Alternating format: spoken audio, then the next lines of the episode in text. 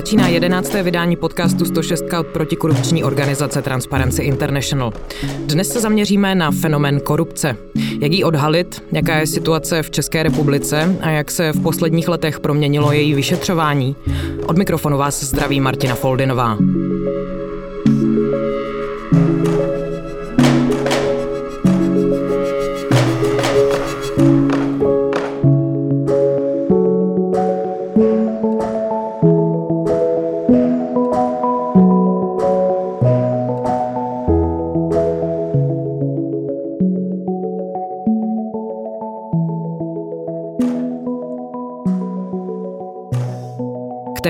Korupce jsme dnes opět přizvali rovnou dva hosty.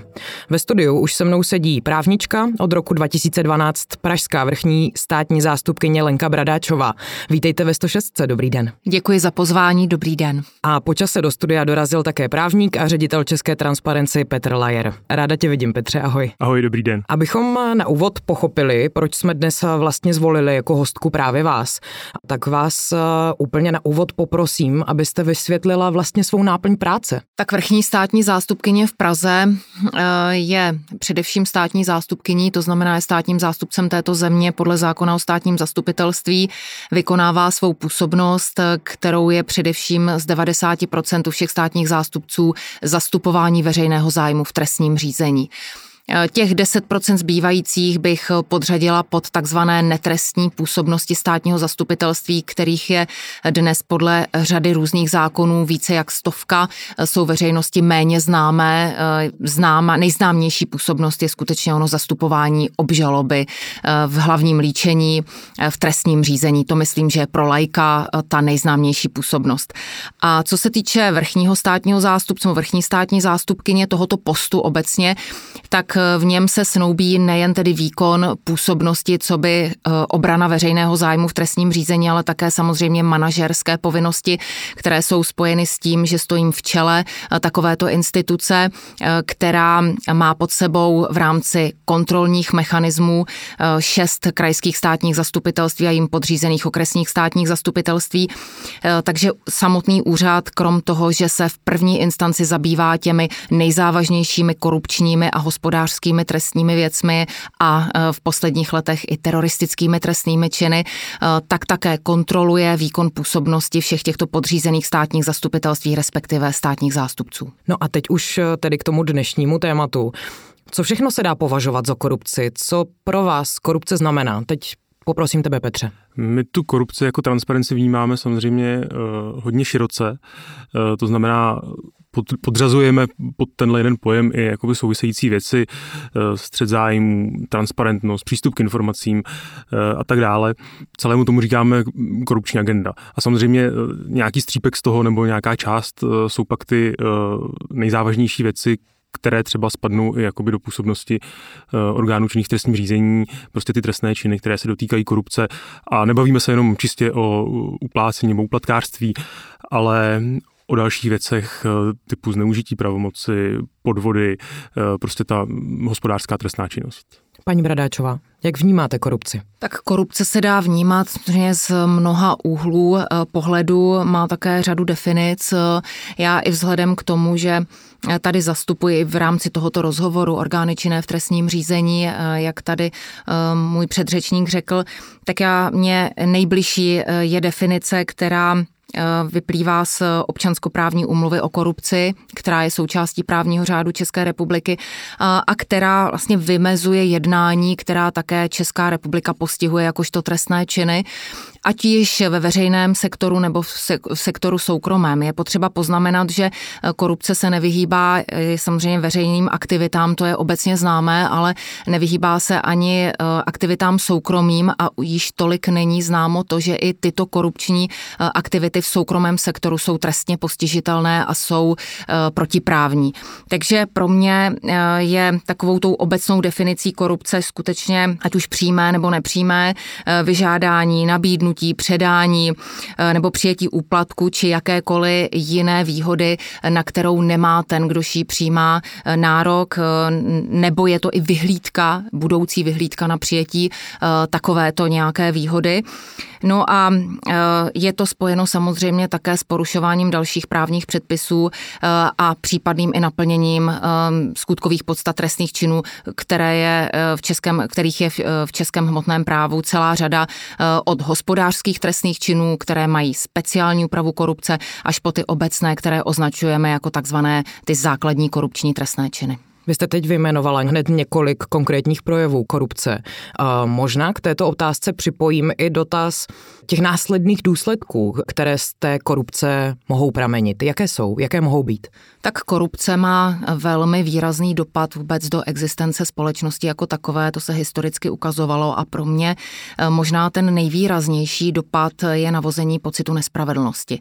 Eh, právě ta nefér hra, která eh, je výsledkem korupčního prostředí nebo korupčních aktivit, se poté odráží v tom celospolečenském vnímání a ukázalo se, že pocit nespravedlnosti a nemusí být pravým odrazem reality. I to navození pocitu nespravedlnosti je v řadě, nebo ukázalo se i historicky, že byl v řadě společenských formací velmi výraznou hybnou silou. A myslím, že se to ukazuje i v české společnosti, že česká společnost stále velmi citlivě vnímá korupční projevy. Já bych to tady možná ještě doplnil, s tímhle samozřejmě naprosto souhlasím. My můžeme vidět eh, ty dopady korupce, takové ty úplně jakoby přímé. Když se vezmeme, já nevím, třeba zakázku nějakou veřejnou, tak vidíme, že je předražená nebo že je nekvalitní a tak dále a tak dále. Pokud v té dané zakázce třeba dojde i k nějakému korupčnímu jednání.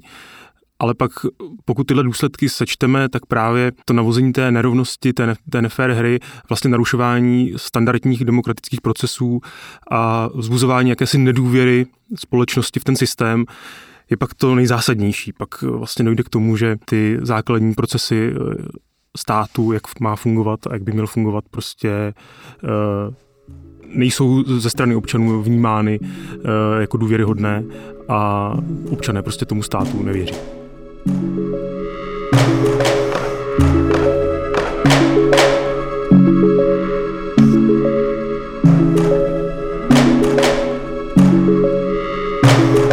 Věřím tomu, že v roce 2021 už existují už poměrně sofistikované metody, jak tu korupci skrývat. Ať už jde o nějaké technologické vymoženosti nebo využití nějakých prostředníků. Jaké v dnešní době naopak existují ty identifikační metody pro odhalení korupce? No, můžeme se bavit o takzvaně tradičních metodách odhalování korupce. Eh, mezi něž můžeme zařadit i výpověď jednoho z těch subjektů, kdož byl účastníkem korupční aktivity. Eh, na to je historicky trestní právo pamatuje buď takzvanou účinnou lítostí, to znamená, že ten, kdo eh, odhalí orgánům činným v trestním řízení svou korupční aktivitu, ať už i ve formě toho, že úplatek, a teď já budu mluvit velmi zjednodušeně, nabízel nebo úplatek přijal nebo úplatek žádal, to znamená jaké, jakýkoliv typ tohoto jednání, tak je bonifikován buď beztrestnost, okolností, eh, nebo jeho jednání může být mm, od, takzvaně odkloněno, to znamená, může eh, být trestní řízení proti takové osobě zakončeno eh, jiným rozhodnutím, než je odsuzující rozsudek, anebo ta bonifikace je v tom, že buď není uložen trest vůbec, anebo ten trest může být mírnější. To, to jsou takové ty tradiční nástroje. No a vedle toho jsou to potom velmi často užívané operativně pátrací prostředky, což jsou takzvané v trestním právu právu eh, proaktivní metody vyšetřování od agenta, což je ten nejsofistikovanější způsob, kdy se v prostředí pohybuje eh, policista, který eh, se řídí speciálními pravidly a, a sbírá důkazy, které jsou nezbytné pro odhalení trestné činnosti po používání operativně pátrací techniky, jako jsou odposlechy, jako je sledování osob a věcí. To jsou už ve veřejném prostoru známé, známé trestní, trestně procesní nástroje. Pravda je, že dnes už ale rozlišovat to na takzvané tradiční a moderní ve světě elektronického důkazu a elektronických komunikací bych řekla, že je částečně přežité, protože eh, pak bychom také museli rozlišovat tradiční a novodobý zločin, protože na tradiční formy korupce bychom mohli uplatňovat tradiční nástroje. Eh, jestliže dnes se i pro páchání korupčních trestných činů používají eh, moderní technické nástroje, jimž je různě, různé způsoby utajení komunikace, zastírání komunikace, no tak potom už i tyto nástroje pro odhalování takovéhoto jednání už můžeme podstatě označit i pro dnešek za tradiční. Takže já toto rozlišení úplně um, neuznávám co do tohoto dělení, protože se domnívám, že eh, dnešní podoby um, i korupčních jednání, respektive zastírání uh, takovéhoto jednání, legalizace výnosů, která je obvykle spojena s takovými to projevy, uh, tak dneska využívání elektronického světa a jeho nástrojů je v podstatě už normou. Z mého pohledu je samozřejmě důležité ty korupční věci, samozřejmě pokud dojde k nějakému jednání, které je trestné, tak dokázat uh, pak u soudu, uh, což jsou právě ty zmíněné metody, ale uh, vůbec je důležité pro mě i uh, mít jako k dispozici nástroje, které vlastně jako slouží vůbec k identifikaci toho, že mohlo dojít k nějakému jednání, které je uh, potenciálně korupční. A to jsou různé analytické nástroje, které třeba pracují s otevřenými daty, jsou to různé nástroje, které v zásadě mohou působit i preventivně. Nějaký registr smluv, nějaké rejstříky, do kterých se určité věci zapisují povinně a tak dále, eh, které, jak jsem říkal, jednak působí preventivně a jednak potom nějakou analýzou eh, třeba uh, hlubší nebo která je více obsáhla těch dat, která jsou v těch rejstřících obsažena, tak lze identifikovat třeba nějaké problematické body, které se dají dále vyšetřovat nebo dále se vlastně dá postupovat tím správným směrem. Jaké jsou vlastně statistiky korupčních trestných činů v České republice? Dalo by se říci, že pokud máme vysledovat obecné trendy, Eh, tak eh, počet osob, které jsou každoročně státními zástupci postaveny před soud pro korupční trestné činy eh, a teď je potřeba vysvětlit, že se skutečně jedná o celou tu škálu trestných činů, které v sobě zahrnují korupční aktivity od hospodářských trestných činů přes majetkové trestné činy až po trestné činy, jak jsem řekla, již takové ty obecné úplatkářské, to znamená ty základní, jako je přijímání úplatku a, a žádost o úplatek, úplatkářství obecně. Eh, tak se dá říci, že ty počty se pohybují ročně mezi 150 až 200 osob za tyto trestné činy postavené před soud, ale jedna, eh, jedno specifikum se dá v posledních letech vysledovat. Eh, ten počet, ten vyšší počet osob se posunuje od těch takzvaně obecných úplatkářských trestných činů do té sofistikovanější podoby, kdy se jedná především o veřejné zakázky. To znamená korupce spojená s odčerpáváním veřejných zdrojů v podobě eh, účasti na veřejných zakázkách, eh, které provází korupční aktivity.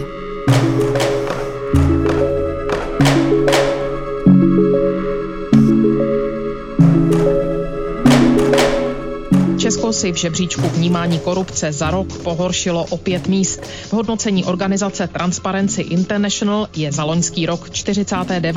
ze 180 zemí, společně s Ománem a Rwandou. Podle nevládní organizace je důvodem rozklad státní zprávy a pokračující korupční kauzy.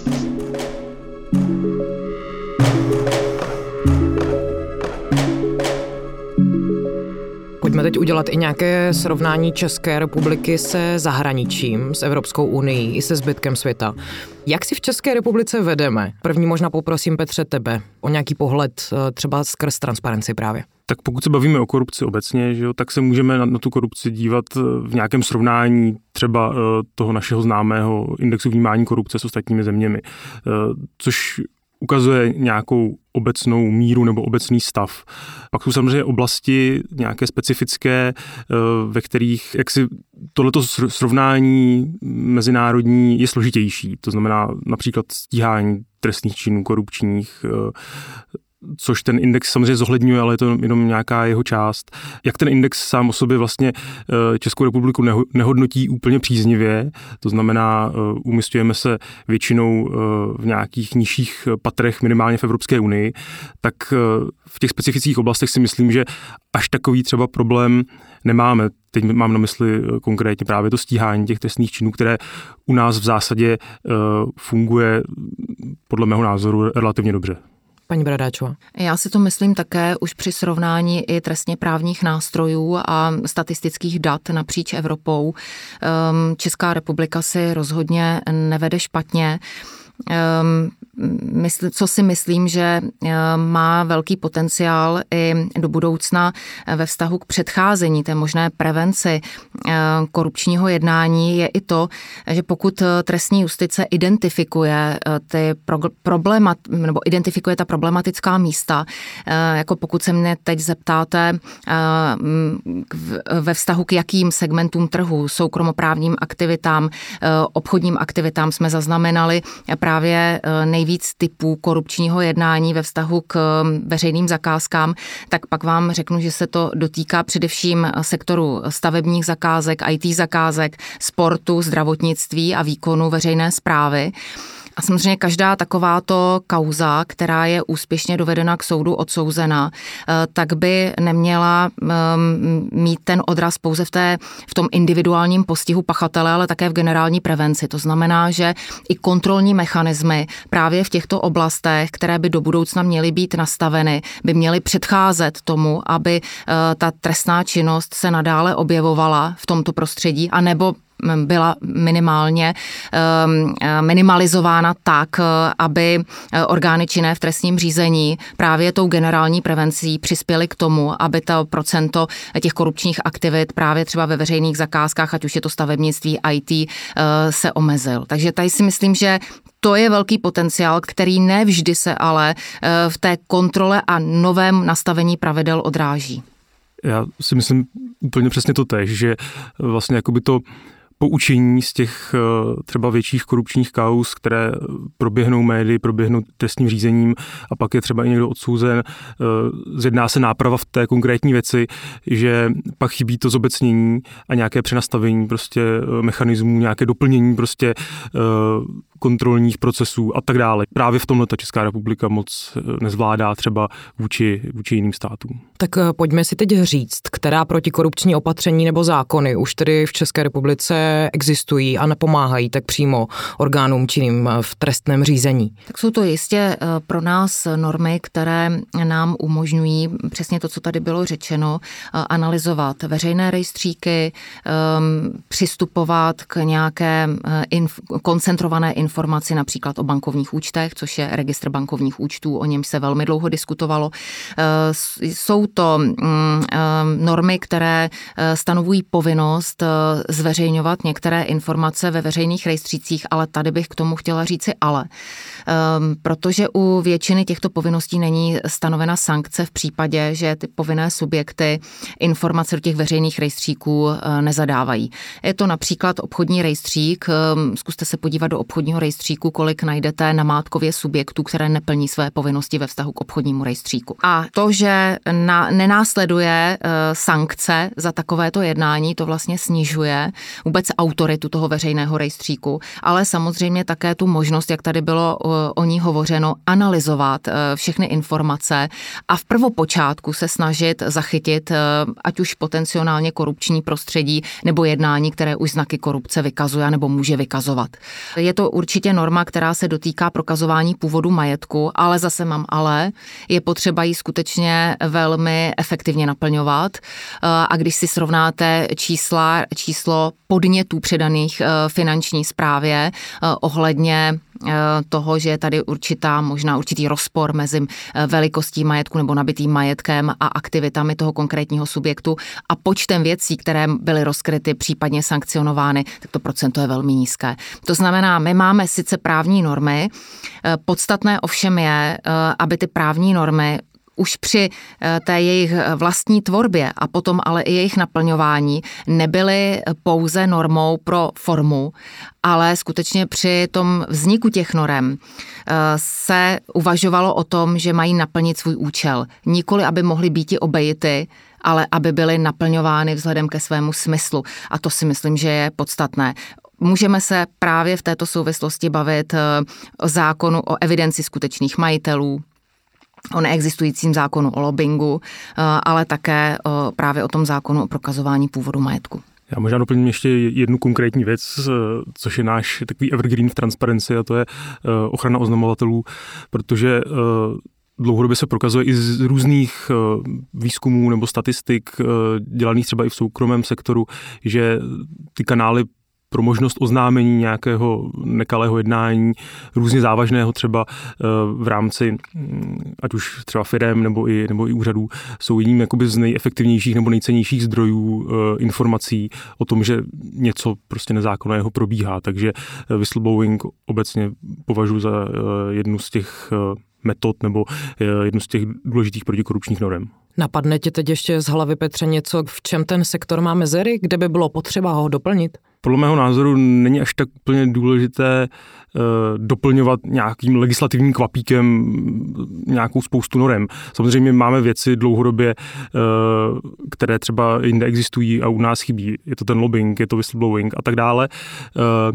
Ale podle mě máme spíš problém jako Česká republika eh, s nějakým myšlenkovým nastavením. To znamená s tím, aby to, co máme, to, co tady vlastně dodržovat máme už eh, a už to třeba existuje, eh, ať už v legislativě nebo v nějakých interních postupech, aby to lidé opravdu dodržovali a případně se to následně vymáhalo. Eh, protože to, že budeme mít nějakou přehršel různých norem zákonů a tak dále, ještě neznamená, že vlastně budeme umět eh, s korupcí eh, účinně bojovat. Podle mě tady prostě musí nějak dlouhodobě změnit trošku ten mindset prostě těch, těch aktérů různých, aby jsme se dostali třeba i v tom CPI indexu někam, někam jinam.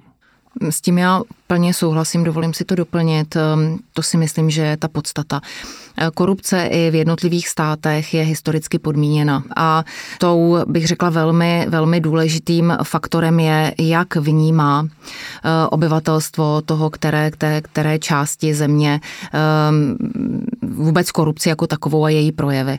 A eh, pokud je ještě z politických pater, z, od představitelů veřejné sféry je případně takový problém bagatelizován, tak se to samozřejmě odráží i na veškerém vnímání korupce a e, pak dochází k bagatelizování, vnímání těch různých problematických jednání e, od těch nejvyšších e, pater až samozřejmě po to jednání, které můžeme označit jako tu malou korupci nebo korupci takovou tu pro občana nejvnímatelnější, prostě na, na drobné úrovni úředník, policista, takové to, co napadne každého jako ten drobný projev korupce, přijme nějaké plnění, na které nemá nárok, které je spojeno ale s výkonem jeho profese. A vnímání takovýchto projevů korupce je velmi důležité i pro potom nastavení a myslím si, že i vnímání celkového indexu. A to, co je podstatné, je to, co jsem řekla, my musíme mít pro úspěch v boji s korupcí, musíme mít vážnou vůli s tou korupcí bojovat. To znamená naplňovat do důsledku každou právní protikorupční normu a nejen protikorupční normu, ale skutečně ty normy nesmí vznikat už s představou, že je možné je obejít, že je to nutné zlo. Většina musí být přesvědčena o tom, že takovéto normy jsou naopak velmi prospěšné a nutné proto, aby ten pocit nespravedlnosti ve společnosti nepřevládl. A to je, si myslím, velmi důležité. Lépe méně norem s tímto přesvědčením, než eh, neustálé chrlení norem, o nich není většina přesvědčena, že, jsou, že budou účinné a že jsou účelné. Jo, to můžu jenom podtrhnout a podepsat.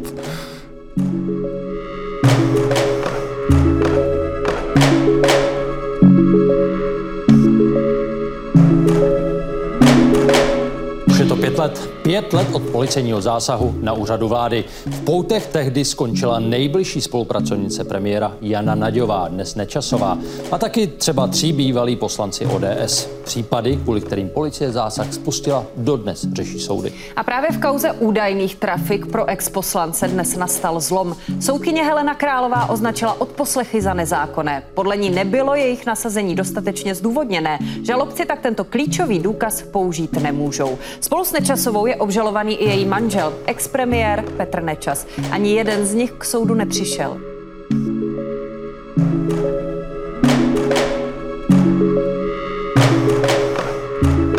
Paní Bradačová, považujete současný stav státního zastupitelství a policie za dostatečný? Myslím tím, aby se dali ty korupční kauzy efektivně stíhat, ať se týče množství lidí nebo financí. Já vidím ten eh, velký problém u policie České republiky a to především eh, v eh, otázce personálního obsazení. Kriminální policie, služby kriminální policie a vyšetřování na úseku vyšetřování zvlášť závažné hospodářské trestné činnosti. Sofistikovaného jednání, které je obvykle náročné na odbornost policistů, je obvykle také velmi dlouhé to vyšetřování. Ty kauzy trvají mnohdy i řádově 5, 7, 10 let, než eh, jsou odsouzeny. Eh, dochází tam i k různým názorovým střetům mezi soudními instancemi eh, a je velmi málo policistů, kteří se chtějí této problematice věnovat. A policie také v posledních letech zaznamenává velké odchody právě i na úseku hospodářské trestné činnosti, respektive vyšetřování tohoto druhu trestné činnosti.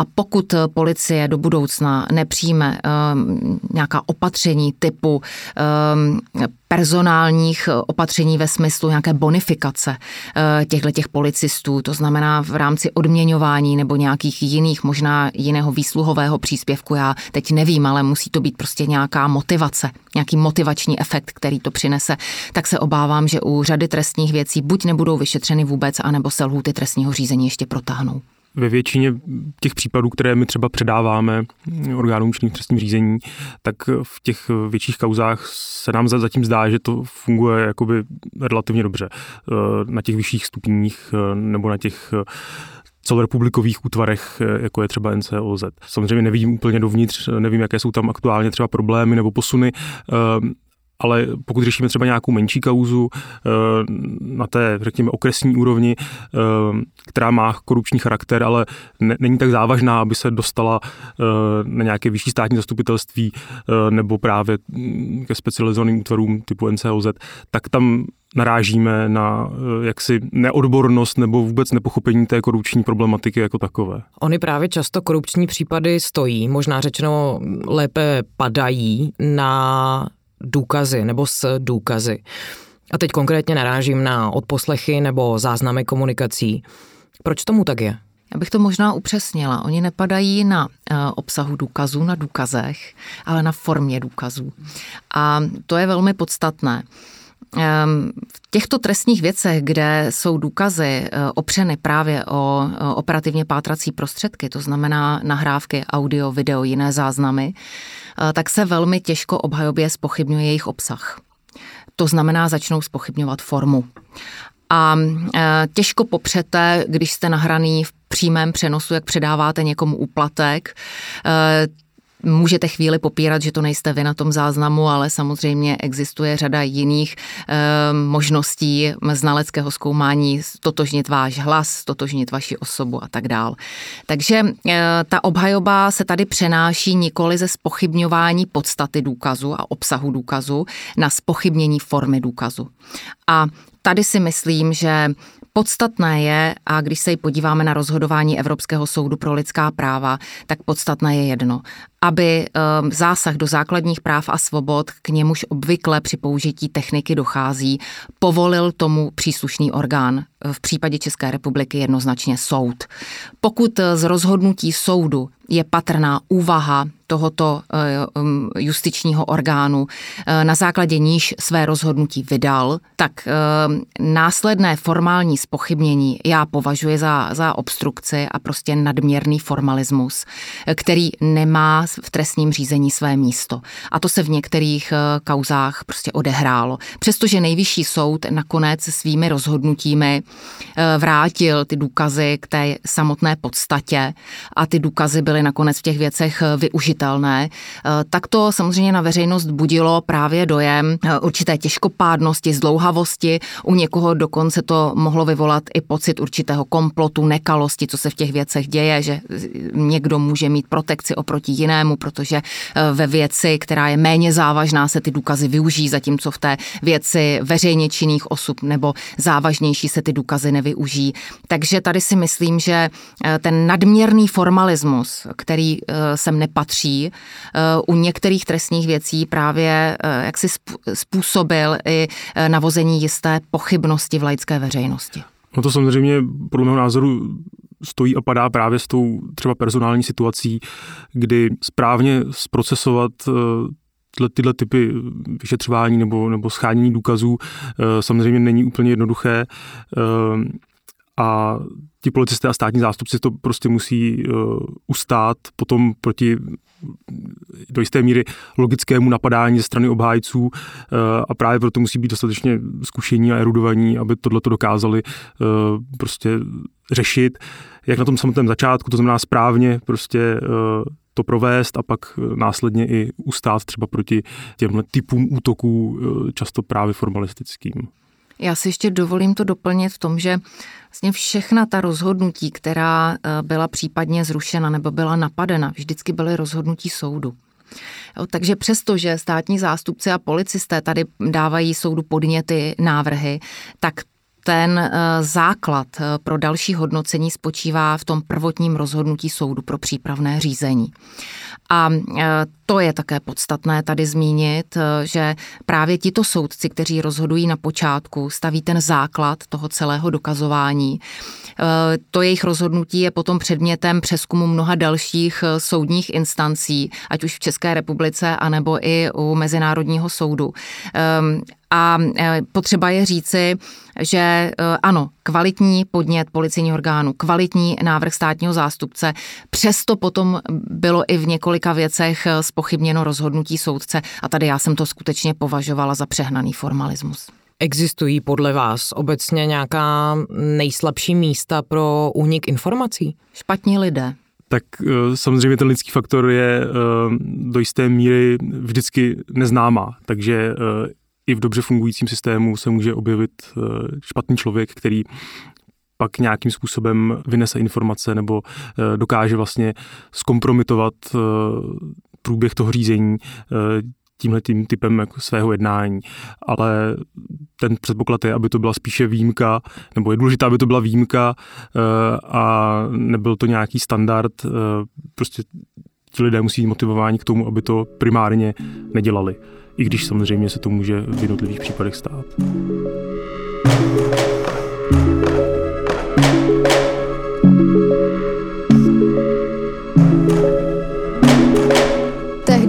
Z nejvýraznějších politiků ČSSD. Nejostřejší, nejdrzejší provokatér. Tak se o něm mluvilo. A pak zadržen z ničeho nic policií s krabicí plnou peněz. Celkem se sedmi miliony. Dostal jsem krabici s vínem, k mému úžasu v ní byly peníze. Tvrdil pořád dokola David Rád. Budoval tak svůj mediální obraz. Politická oběť, trpitel, mučedník. Vzpomínají novináři, kteří kauzu léta mapovali. Květen 2012 Trudná u Prahy krátce po 8 hodině večer. Útvar rychlého nasazení už čeká před domem. Venku tehdejší středočeský hejtman David Rád nese igelitku, v ní krabici od vína. Co je teda tady, tady v té tašce?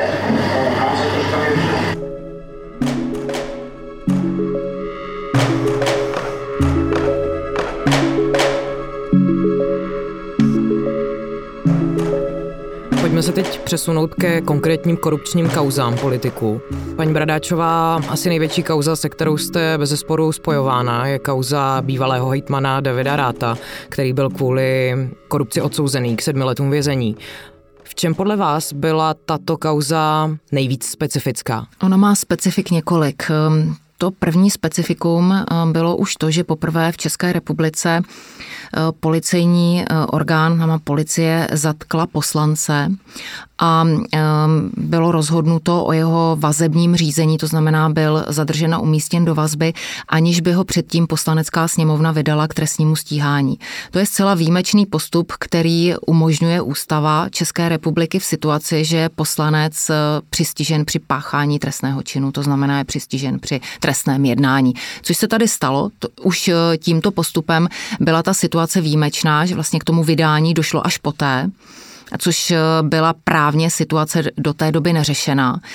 Eh, poté to byl i způsob obhajoby, který zvolil eh, nejen dnes už odsouzený doktor Rád, ale i další tehdy obvinění ve věci kdy se jednalo o veřejně činnou a známou, velmi známou veřejně osobu, která vlastně vedle obhajoby, té faktické obhajoby, ať už před soudem či předtím před policií a státními zástupci, vedla ještě mediální prezentaci, veřejnou prezentaci svého příběhu, tak aby se podařilo, a myslím si, že u, u části veřejnosti se to i zdařilo, Eh, eh, odsouzenému. Eh, přesvědčit je o jiném příběhu, než ten, který se nakonec projednával před soudem a kdy soudy uznaly, že tam byly zcela jasné důkazy pro ten příběh, který, který předložil státní zástupce soudu. Takže tady vidíte, že i ta mediální prezentace um, může nakonec způsobit, že i přesto, že se ve veřejném procesu v řízení před soudem může veřejnost seznámit s důkazy, jasnými důkazy, důkazy, tak přesto i to mediální prostředí může eh, řadu lidí ovlivnit v tom, že ten jejich názor na věc je zcela odlišný. A s některými otázkami tohoto typu, jestli to skutečně tedy nemohlo být jinak, se setkávám do dneška, přestože ty důkazy byly veřejně eh, nabídnuty v rámci toho soudního řízení každému. To, byla eh, druha, to bylo druhé specifikum a eh, řekla bych ještě to třetí v tom, že právě tady se jednalo o speciální korupci při sjednávání a zadávání veřejných zakázek a už tam státní zástupci řešili jako v jedné z prvotních věcí právě ten střed těch obecných korupčních trestných činů se speciálními korupčními trestnými činy, což je otázka ryze právní a složitá, ale také byla předmětem, eh, předmětem eh, právě rozdílných názorů jednotlivých soudních instancí. No a v neposlední řadě tam podle mého názoru došlo ke zcela excesivnímu rozhodnutí vrchního soudu a já to takto pojmenovávám celou dobu, kdy právě neuznal výstupy ze sledování eh, osob a ta věc se vrátila zpět na nižší úroveň, aby poté nejvyšší soud rozhodl, že důkazy byly použitelné. Takže eh, byla ta věc specifická a složitá z mnoha důvodů. Já tam vidím ještě další dvě věci. Eh, jedno je jistá bezskrupulóznost nebo takové možná až bonvivánství těch aktérů, eh, že přenáší peníze v krabici a chovají se vlastně na jednu stranu lehkovážně, na druhou stranu páchají jakoby velmi závažné trestné činy.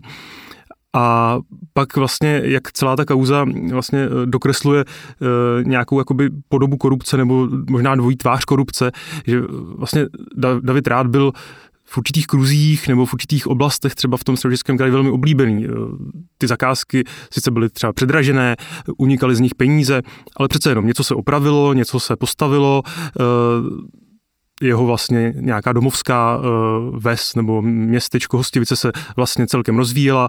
On v tom okolí byl relativně oblíbený a ty důsledky té korupce tam na místě, kde on se pohyboval, třeba nebyly hmatatelné a naopak ho vlastně veřejnost celkem jakoby akceptovala, že pro ně něco dělá, i když třeba místo jedné nemocnice mohly stát dvě nemocnice, místo 100 kilometrů silnic mohlo být opraveno 200 kilometrů silnic ale to už je daleko těžší na, na, na pochopení, ale tady v této kauze eh, si myslím, že to docela vyplynulo eh, jakoby na povrch a ta kauza to ilustrovala, jak se to vlastně ty peníze ztrácejí.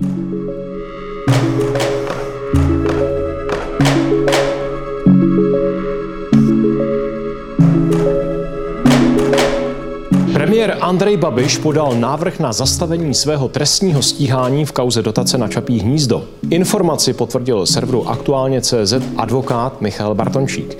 Policie navrhla podání obžaloby. Dozorující státní zástupce má v případu rozhodnout do konce srpna. Předseda vlády kauzu dlouhodobě označuje za účelovou.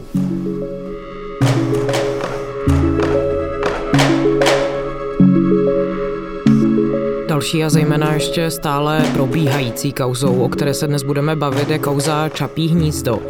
O návrhu na podání žaloby na premiéra Andreje Babiše by měl dozorový státní zástupce Jaroslav Šaroch rozhodnout do 31. srpna. V tuto chvíli bude asi důležité zmínit, že dnešní vydání 106 natáčíme ve čtvrtek 26. srpna, čili ještě před touto lhůtou. Andrej Babiš navíc také podal návrh na zastavení svého stíhání v této kauze. Můžeme se dnes aspoň trochu pokusit o nějakou predikci následného vývoje? Co se podle vás teď bude dít?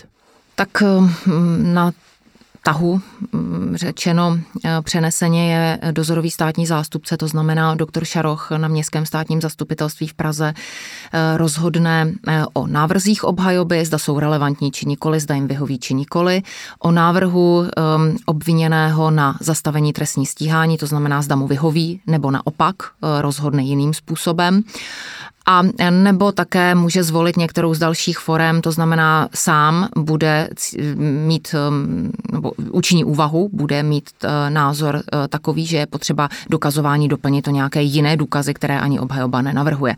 Těch variant je celá řada.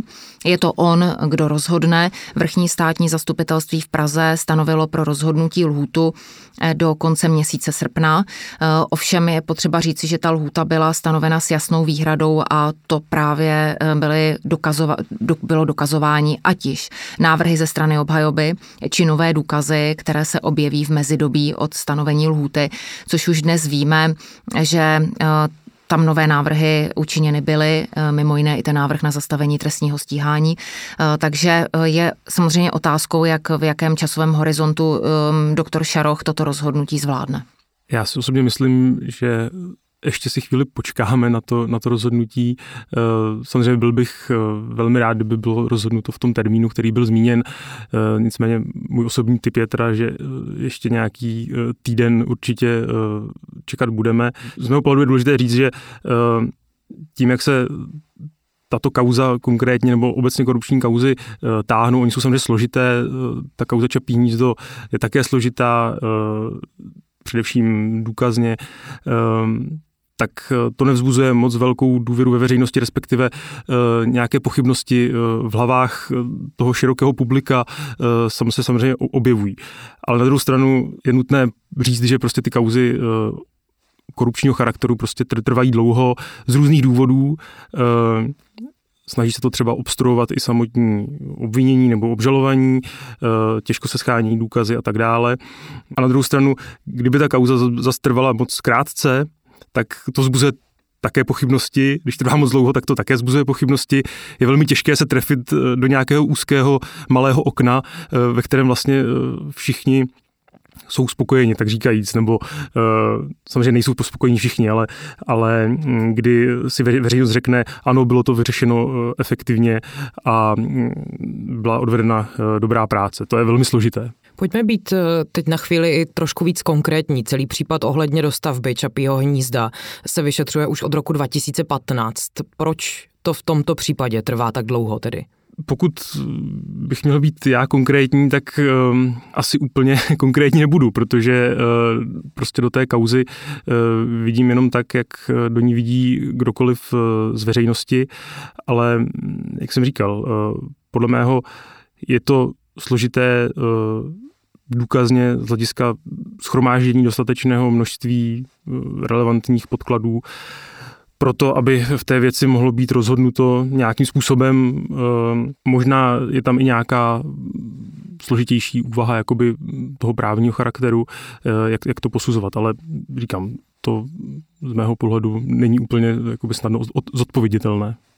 Paní Bradáčová? Já určitě nechci ani nemohu zabíhat do podrobností v té věci, protože ta věc je živá a ještě ji ani dozoruje vrchní státní zastupitelství v Praze.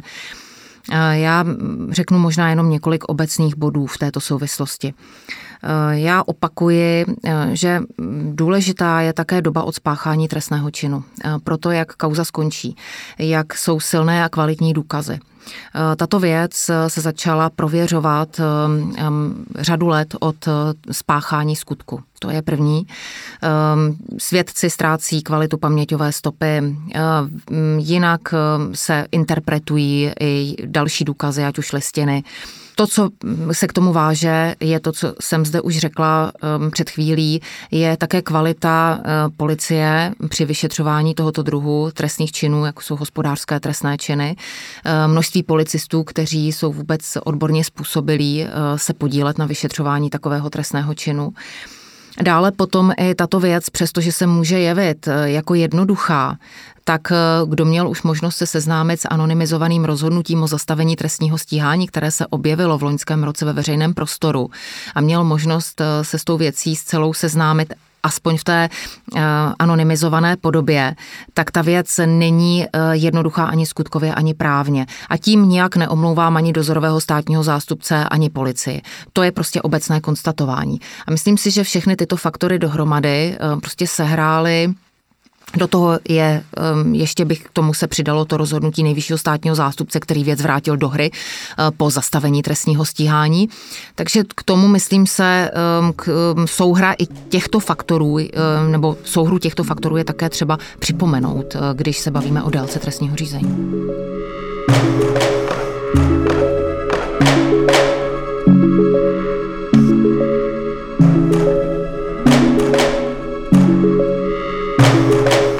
Pojďme od Čapího hnízda víc k obecnější rovině zase. Jak se podle vás změnilo vyšetřování korupčních kaus u nás v České republice a možná přímo i ty metody samotných pachatelů během, řekněme, třeba posledních deseti let? Z našeho pohledu je vidět, že státní zástupci, minimálně někteří, jak si nabili na sebevědomí, jako dokážou vyšetřovat ty trestné činy. Nevím, jak to bylo před deseti a více lety, jelikož jsem nebyl v té oblasti ještě úplně aktivní, ale eh, za tu dobu myslím, že ten posun, eh, posun nastal k lepšímu. Některé typy eh, té korupční trestné činnosti, se kterým jsme se setkávali před deseti lety, tak minimálně z toho, co se dostane k nám do transparenci, nějaké podněty, žádosti o radu z řad občanů, tak myslím si, že v zásadě ne vymizely, ale eh, výrazně jich ubylo. Ale říkám, je to nějaký náš eh, výsek nebo pohled eh, toho, co se dostane, co se dostane k nám a že takové ty hodně prvoplánové záležitosti, které mohly být trestné, například hodně věcí typu mm, nějakého nakládání s městským nebo obecním majetkem, prodeje různých nemovitostí a tak dále, že, jak říkám, z toho, co se dostane k nám, tak že jich, že jich ubylo. A naopak se to přesunulo eh, do oblasti spíše, eh, spíše eh, jakoby finanční, řekněme, nebo veřejný zakázek a dotačních záležitostí. Paní Bradáčová? Státní zástupci prokázali v posledních deseti letech, že jsou způsobilí postavit před soud ty veřejně činné osoby, ehm, osoby, které jsou veřejně politicky činné, známé. Ehm, to znamená, že bez ohledu na to, jakou sociální pozici ten obviněný zastává, tak pokud má státní zastupitelství s policií dostatek důkazů pro to, aby mohlo ustát svá tvrzení v řízení před soudem, tak takové věci se před soud dostávají. Ehm, mohu to dokladovat i na číslech za těch posledních deset let, eh, jenom státní zástupci vrchního státního zastupitelství, ehm, ať již v Olomouci či v Praze, je to eh, to číslo je eh, tedy společné, postavili v těch nejzávažnějších korupčních a hospodářských věcech před soud celkem 900 osob, což si myslím, že není málo a snížil se i velmi výrazně za těch posledních deset let procento neúspěšnosti. Přes to, co bylo prezentováno ve veřejném prostoru paní ministriní, tak eh, zatímco před těmi deseti lety byl počet zastavujících rozhodnutí a zprošťujících rozhodnutí 50% z počtu těch, eh, které se vyšetřovaly, tak dnes jsme na nějakých mezi 11 a 14% neúspěchu a ve zbytku se daří um, osoby postavené před soud odsoudit, to znamená um, státní zástupce zástupci si vyslechnou odsuzující rozhodnutí, to znamená eh, soud eh, přisvědčí jejich argumentaci v řízení před soudem. To si myslím, že jsou velmi významné argumenty. Eh, souhlasím s tím, že skutečně se um, přesunula, nebo minimálně je to um, více patrné i v objemu prostředků. Ty korupční aktivity se přesunuly ale ono je to i logické do světa, kde ty finanční prostředky stále ještě jsou. A, a to jsou samozřejmě, to je rozdělování veřejných zdrojů, dotační politika, veřejné zakázky, veřejné soutěže. A tam, kde v těch eh, segmentech, eh, o nich jsem tady mluvila, se vyskytuje nejvíce těch finančních prostředků, tam také si myslím, že eh, prostě se objevuje i tento typ trestné činnosti. To, co já bych považovala za důležité, a také už jsem to tady zmínila, nastavit jinak kontrolní mechanismy, které by reagovaly právě na to, že někde, ať už právní norma eh, nebo faktické fungování úřadů eh, není dokonalé, nevykonává tu kontrolu tak, jak by mělo, nejsou ty procesy nastaveny transparentně, tak tam by měl stát reagovat. Eh, a To, co se týká typu vyšetřování, je také eh, ale fér říci, že státní zástupci během těch deseti let právě na těch nejzávažnějších trestních věcech získali mnoho zkušeností, což je podstatné.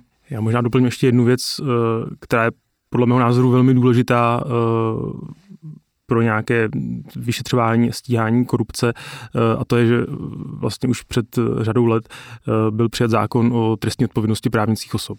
To podle mého názoru velmi posunulo vlastně jakoby eh, to, jak ty trestné činy nebo odsouzené trestné činy, jak mohou být bolestivé pro ty, pro ty pachatele, že to nejsou jenom ty konkrétní fyzické osoby, ale třeba i uh, velké firmy, uh, které pak ztratí přístup do veřejných zakázek nebo, nebo k dotacím a to pro ně může být velmi, velmi bolestivé a na to si prostě musí dát pozor.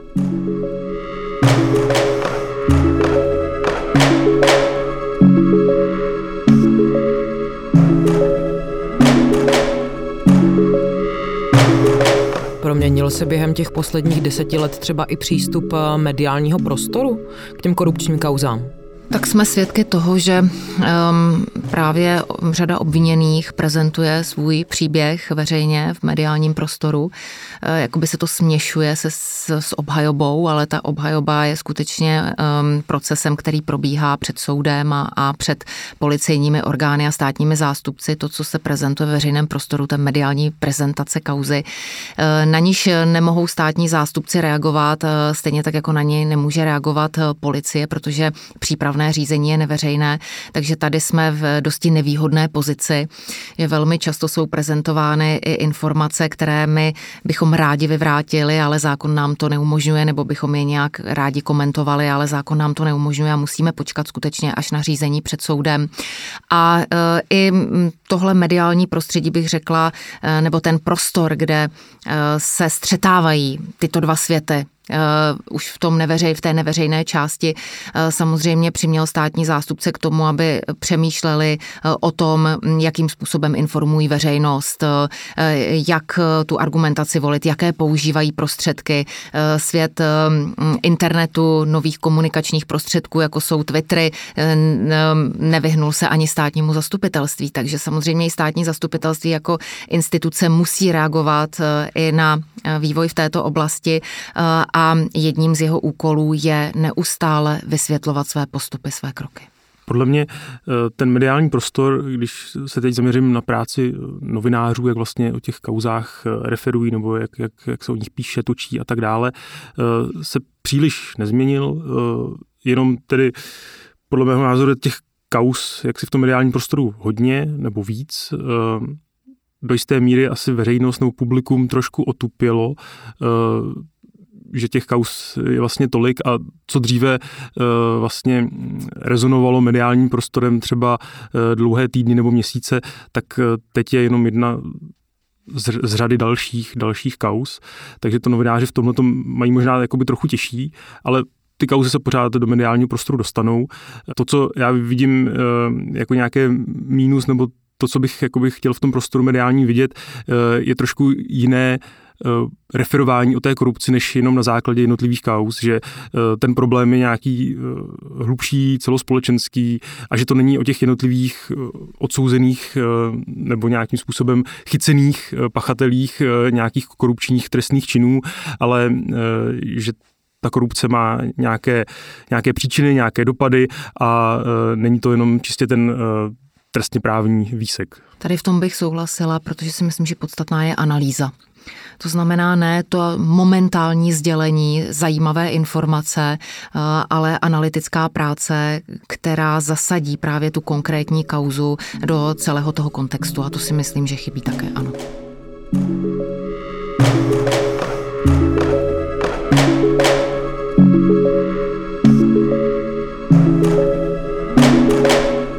Česko bude mít plnohodnotného nejvyššího státního zástupce. Kabinet jednomyslně schválil návrh ministrině spravedlnosti Marie Benešové za hnutí ANO, aby se nástupcem Pavla Zemana stal jeho dosavadní první náměstek Igor Stříž. Zeman odešel z funkce koncem června a vysvětlil to mimo jiné tlaky ze strany ministerstva spravedlnosti.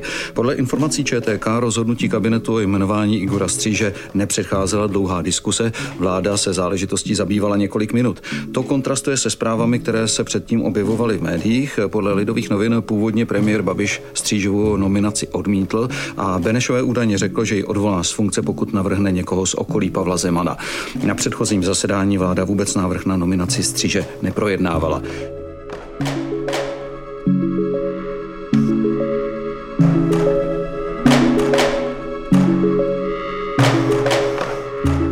Pojďme dál. Od července letošního roku můžeme v čele nejvyššího státního zastupitelství vidět novou postavu, tedy doktora Igora Stříže.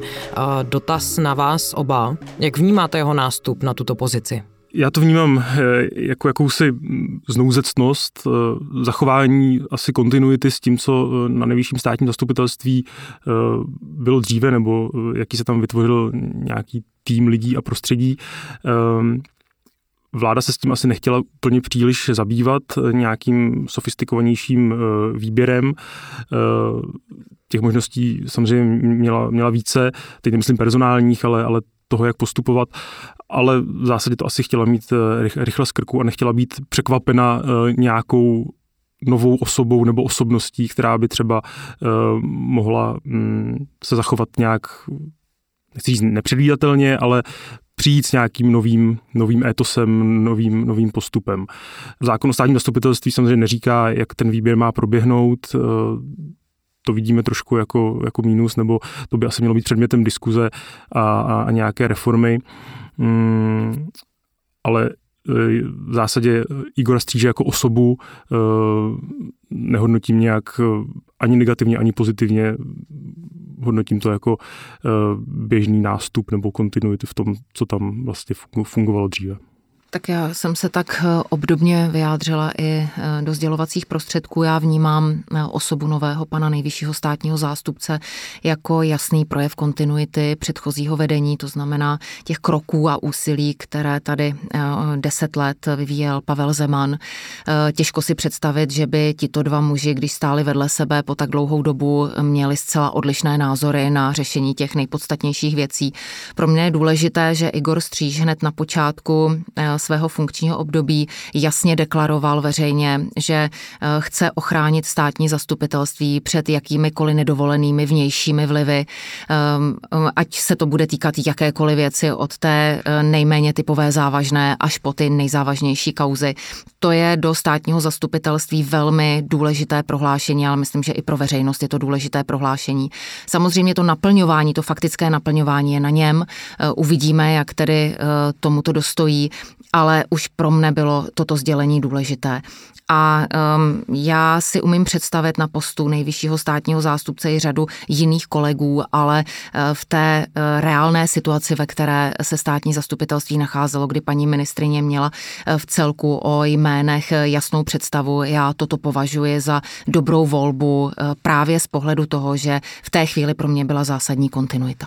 Já jsem teda měl uh, možnost se s panem Střížem setkat jenom jednou velmi, velmi krátce v nedávné době uh, na jednání uh, Rady vlády pro koordinaci boje s korupcí, kde jsme tady krátce spolu mohli promluvit nebo prohodit několik slov směrem právě k uvažované reformě nebo novelizaci zákona o státním zastupitelství tady je podle mě důležité, že mm, to bere vážně, že ta otázka je na stole, eh, chce, chce vést ta jednání jak s ministerstvem spravedlnosti, tak i s dalšími aktéry, právě třeba na platformě té eh, rady vlády a chce to pojmout eh, hodně komplexně, takže tohle byl z mého pohledu nějaký pozitivní signál, který jsme si mohli krátce sdělit. Čas je neúprostný, jsme na konci. Poslední dotaz eh, na odlehčenou takzvaně. 106 se právě vždycky snažím nějakým způsobem ukončit, ať už vesele nebo s nějakou nadsázkou. Dnes tomu nebude jinak. Klidně teď zapátrejte i někde hluboko v paměti, jestli si vybavíte nějaký okamžik, situaci ve svých eh, profesních eh, životech, kdy vám z protistrany, z jejího názoru nebo obhajoby zůstal rozum stát takzvaně. Paní Bradáčová. Tak těch situací um, byla celá řada. Stále vás někdo překvapuje uh, svou kreativitou v řízení před soudem a já myslím ale, že to je eh, to je ten projev života, který před tím soudem vidíte a kdy eh, řada mých kolegů by nepostoupila na vyšší stupně státního zastupitelství už jenom proto, že by každodenně nebyla přítomná soudním jednáním a tomu já, já tomu říkám takovému tomu jako opravdovému životu, který před těmi okresními soudy, obvodními soudy na té nejnižší úrovni každý den probíhá. A i u v té nejméně závažné kauzy um, vás ta obhajova může překvapit, ať už svojí nějakou bezelstností, přímostí, uh, totiž i, i uh, lež v podobě lživé obhajoby uh, může být nakonec velmi, velmi přímá a průhledná. A to je obvykle to, kdy mě některé věci jako já teď to je v uvozovkách a s nadnesením mile překvapí, ale pak jsou také eh, některé projevy velmi agresivní, některých obviněných, eh, mnohdy i hloupé, eh, které vás zase překvapí velmi negativně. Takže to je obvyklé. Já nemám asi žádný zážitek že, ve smyslu toho, že by mě překvapila nějaká protistrana, ale hm, jak vlastně se dostáváme do nějakého kontaktu s širokou veřejností, eh, s různými klienty, eh, kteří chodí do naší právní porady, poradny eh, řešit právě různé korupční kauzy, tak samozřejmě jejich kreativita o tom, jak vlastně ty korupční kauzy vznikají, čím jsou motivované, kdo zatím všechno stojí, jsou někdy na úrovni velké science fiction a je to zajímavé čtení a často i, i povídání s nimi, uh, které třeba ne, nebere konce, ale nedokážu asi říct nějaký konkrétní příklad, uh, nicméně ta, ta kreativita i vlastně těch těch oznamovatelů nebo, nebo těch lidí, kteří vlastně pozorují nějaké korupční jednání, je nezměrná. I když možná, kdybyste chtěla tady skutečně jednu z historek, tak eh, je pravda, že tam mě napadá neustále, ta slova slyším. Eh, když jsem, to jsem ještě pracovala v Litoměřicích na okresním státním zastupitelství, ne, na krajském, už na krajském v Ústí, tak eh, mě jeden recidivista měl možná v rejstříku trestů 29 odsouzení z minulosti pro majetkovou trestnou činnost a eh, poté se dopustil násilného trestného činu. Sám byl překvapen, bych řekla, až z té brutality, ke které došlo. A já jsem se snažila tehdy provádět nějaké rekognice, rekonstrukce s policií a on vlastně se doznal, nechtěl mm, vůbec jako to řízení protahovat. A já jsem tehdy eh, jsem s ním osobně mluvila, říkala jsem tak, provedeme tento úkon, vysvětlovala jsem mu, co to bude za úkon a on se tak na mě podíval a říkal, eh, paní doktorko, kolik vám je let, vidíte mě tolik. Udělal jsem to, dostanu 13 let. Přičtěte si to ke svému, já si to přičtu ke svému. Vždyť my si spolu ještě nějaký ten trestný čin potom uděláme. Takže vidíte, a nakonec eh, to bylo takové to jako příjemné, upřímné vyjádření, eh, přiznání se i k tomu jednání a to si pamatuju, že, že to skutečně to jako v té chvíli eh, státního zástupce, který tehdy začínal s touhle agendou závažné násilné trestné činnosti na kraji, tak to jsem byla tehdy překvapen. Mě se teď teda vybavil na základě této historky takový slogan nebo heslo, které jsem četl v jednom dopise, který nám přišel eh, do Transparency a eh, jak se nás často lidé pletou třeba s Amnesty International, tak ten dopis začínal Amnesty, Transparency, korupce všude. A pak se to rozvíjelo dál. Hosty 11. vydání 106 byly vrchní státní zástupkyně Lenka Bradáčová a ředitel České transparenci Petr Lajer. Díky za váš čas, mějte se moc hezky. Děkuji za pozvání, na shledanou. Taky děkuji, nashledanou. Příští díl uslyšíte opět za 14 dní. Tentokrát poprvé se zahraničním hostem. Od mikrofonu se loučí Martina Foldinová.